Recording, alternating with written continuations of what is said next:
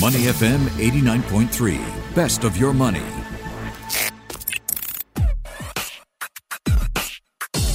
Money and Me on Your Money, only on Money FM 89.3.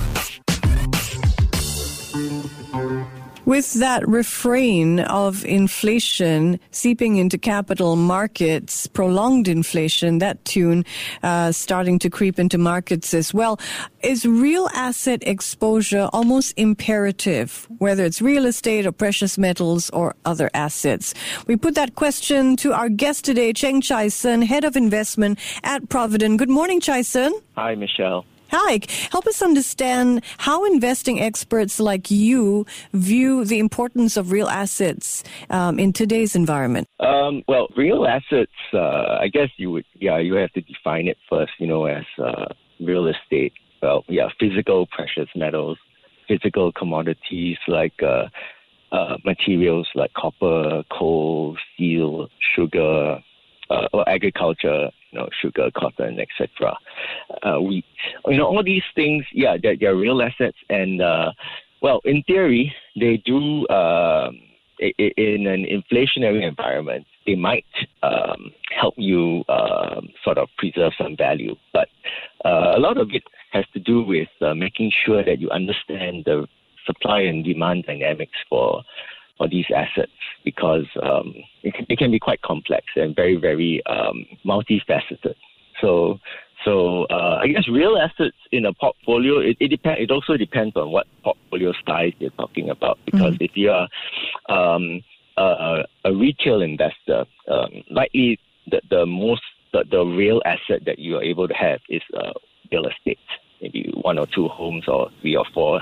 Right. You know, um, but if you are a large institutional investor, uh, yes, you know, with, with uh, you you might be able to own uh, coal field. Well, maybe not coal fields these days, but you know, a gold mine, silver mm-hmm. mine, um, yeah, something like that. So, so it really depends. Uh, firstly, on the scale of the portfolio, um, yeah, and uh, for investing in real assets, an investor really should have a deep understanding of uh, supply and demand dynamics. Of All right, let's say we're trying to understand large institutional moves. Uh, what do we have to understand about the dynamics, you say, supply and demand dynamics of where we are currently as it relates to real assets? So, for example, if we're looking at quantitative easing, uh, inflation picking up pace, how is this likely to impact asset values in real assets? Um, yeah, well, it, it, see, so say quantitative easing. Well, first of all, actually, quantitative easing is somewhat ending because uh, the Fed is actually starting to taper their uh, bond purchases at $15 billion a month. But, you know, in theory, yes, uh, say you, you might think that gold would be a good store of value, right, in a time of inflation, in a time of uh, quantitative easing. But uh, strangely enough, gold hasn't done much at all this year. Uh, so, you know, the uh, gold prices have largely been uh, sort of range bound almost for the mm. entire year, despite uh, inflation concerns, despite uh, uh, yeah low interest rates, despite quantitative easing. So, uh, I guess you know when you talk about supply and demand dynamics, it can be something like say iron ore, mm. right? I mean, the large consumers of iron ore, say like um, countries like China who are looking to build a lot of infrastructure, real estate. Any slowdown in the economy there, that would impact the demand for iron ore and hence, you know, the demand for steel, something like that. So you'd have to understand who's the largest end consumer of this um, of this commodity, of this uh, material, and uh, or, or even to say for crops like sugar or, or cotton or, or wheat, you know, you have to understand the temperature uh, changes, the, the the um, weather changes and the weather conditions and how that's impacting the crops in the areas which are the biggest suppliers of these uh, of these agricultural commodities to understand how the price is moving and, and, and what you should do with it. It's a big category, isn't it? real assets really large. And I'm wondering if we look at the world today and we look at these mega trends, you know, aging, population aging, or um, uh, how travel is going to be impacting what it is that we spend on. Can we connect any of these mega trends with real assets that make some asset types more compelling than others under this umbrella of real assets? Well, I guess yeah, you one of the big mega trends out there right now, and uh, you know, is happening as we speak. The the uh, COP 26. So you know, you you uh, the, the the big trend would be to uh, lower reliance on fossil fuels. Fossil fuels. So you know, that is really um, a big call, a question of whether or not, you know, uh, long term it makes sense to continue to invest in oil and gas and, and coal, you know, production and productive assets that, that produce this kind of fossil fuels because, uh, you know, due to uh, real concerns about climate change, as you can see, um, there's a big push to move towards renewables. And so maybe, you know, it might make more sense to invest in uh, renewable uh, energy uh, in in the types of uh, uh, materials needed for renewable energy, such as, say, uh, for batteries, we need rare earths, um, that kind of thing. All right, we're understanding real assets today, uh, a separate and distinct asset class from financial assets, uh, thought to have intrinsic value and derive their value from a um, contractual claim on an underlying asset that could be real, um, or it could be intangible as well. All right, and joining us this morning to help us understand is Cheng Chai Sern, Head of Investment over at Provident. Most people, when they think of real assets, they wonder if, you know, liquidity and issues like transparency, are these still key considerations when it comes to investing in real assets today? Uh, it's always a key question when you are thinking of investing in anything really. Uh, liquidity, of course, because it, depends on what kind of asset you're buying. If you're, you know, buying a house, uh, buying a big commercial building, um, buying a gold mine, or even just buying physical gold. Um, yes, liquidity would be a concern because, um, well, I think we're all very familiar, much more familiar with, with real estate. So, you know, real mm. estate, uh, you know, you buy a building, you buy a house um, to to obviously to rent out and to uh, for capital gains in the future. Uh, but there there is also a liquidity concern because you um, you know it's a large uh, amount of money and uh, it's not easy to sell you know within a few days. You know, selling a uh, even just a residential house, you have to go through the process of uh, you know finding a buyer, uh, agreeing on the price, you know, getting all the paperwork done. The buyers got to make sure their financing is in place. So, uh, in terms of all that, you know, that you know, you must you have to assess, you know, the how, how long it takes for a transaction to close, you know, and, and what your liquidity needs are. Of course, it's uh, multiplied for much larger asset purchases like, say, commercial buildings or industrial buildings. Um, in terms of financing, well, mm. you know, interest rates are fairly low right now. So, uh, I, and I, so financing might not be such a challenge for you know if the asset's productive and if the asset is uh, um, one that you know banks and investors are willing to lend against. So, so just back to my previous example, uh, it might not be so easy to get financing say, if you wanted to do oil and gas right now, but you know there's a lot of financing for uh, green energy and renewables and and uh, any kind of uh, investment that that uh, is likely to cut emissions. Jason, help us understand how investors assess opportunities with this class, of real assets. Um, it's the same as any kind of uh, investment. You want to assess what kind of uh, risks there are. Uh, of course, liquidity risk, uh, as we mentioned earlier, is one. Uh, but you, you, would look at any any kind of uh, risk, the demand, uh, the supply, the competition, uh, the productiveness of the asset uh, in terms of real estate, the location. Uh, so, so all these would be um, uh, considerations because the key for any kind of investing, be it in a company or in a real asset, it's about the cash flows that you can get from the asset at the end of it.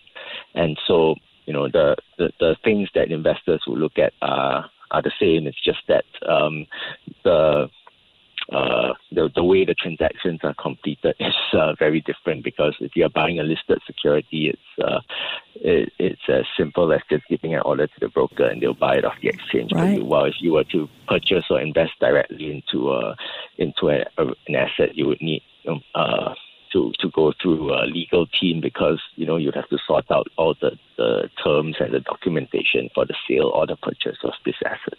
Help us think through this question. You know, whether or not investing in real assets is a winning bet for a post-COVID world when we talk about recovery and rebuilding. Uh, you mentioned COP26 as well, and many people think that in order to have a better future, you need to be investing in alternative energy infrastructure, for example. So, do we need to invest in real assets for a better future? Um, I think, well, the, the world is built on, you know, in a way, real assets, right? And as you mentioned earlier, financial assets are sort of a way to have a claim on the underlying real asset, you know, be it a company, a factory, uh, you know, a gold mining company, shares in a gold mining company, well, you, you have a claim onto the, the gold mines, you know, that this gold mining company operates, for example. So, so uh, be it um, financial asset or, or real asset, you know, the, the keys are still the same. You know, you want to assess the, the future viability of uh, whatever uh, the asset is producing, what the asset is, uh, kind of cash flows that you can get from this asset, and then, of course, whether or not that fits into your portfolio and the goals for your portfolio. So, you know, if you wanted to have a more sustainable portfolio, um, doesn't necessarily mean you need to buy, you know, a sustainable, say, uh, farm, but mm. you could buy into the shares of a company that operates um, sustainable farms, for example. So, right. so that that would be. I think the key consideration there is really what kind of uh, return profile you want, what kind of risk you're willing to take, and also uh, what the goal of your time horizon and, and the goals of your portfolio, because you know that's that's important.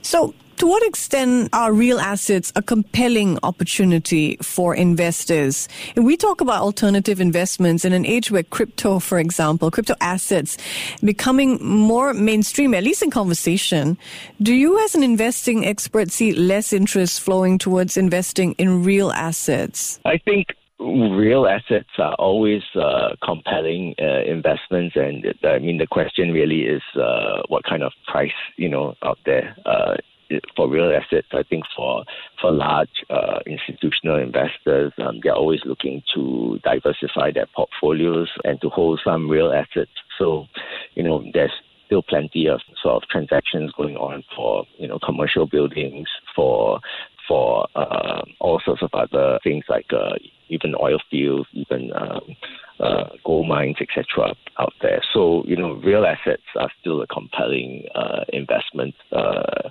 opportunity for, for many investors. I mean, the headlines are talking about the U.S. and, you know, its infrastructure bill and how much spending is going there.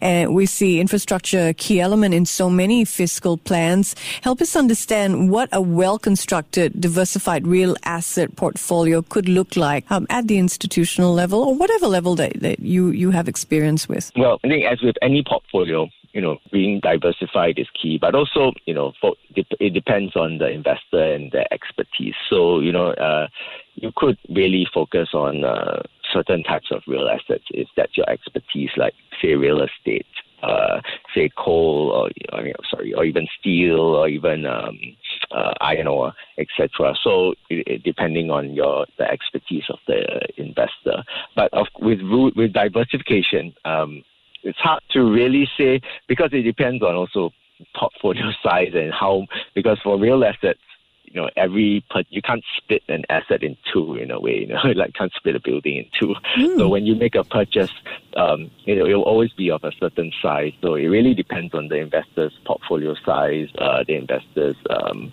expertise in in how they are able to manage the portfolio. But with diversification of course um, I guess it's a bit cliche but you can always say the more the better in a way you know the more different elements of real assets you can put into the portfolio, the more diversified it would be. Uh, but the consideration and keep in mind is you, you have to have the expertise to to understand uh, all the different assets you are putting into your portfolio, and also, uh, well, yeah, you also need to have the large enough portfolio size that you can um, diversify into many, many different types of real assets. All right. And your bottom line on real assets, are they really emerging as major beneficiaries of this new environment? You know, pandemic accelerating several long term trends? Well, real assets have always been there. So, you know, it just depends on uh, what uh, sort of the, the world is focusing on at the moment, what the trend is, and, and what the needs of the world is at the moment. So I guess right now, you know, it, it really would be uh, in terms of energy, you know, clean energy mm-hmm. or any kind of assets that are around sustainability and around uh, renewables that are likely to benefit. All right. Well, thank you so much for helping us understand real assets. Cheng Chai Sun is head of investment at Provident. Before acting on the information on Money FM, please consider if it's suitable for your own investment objectives, financial situation, and risk tolerance. To listen to more great interviews, download our podcasts at moneyfm893.sg or download our audio app. That's A W E D I O. Available on Google Play or the App Store.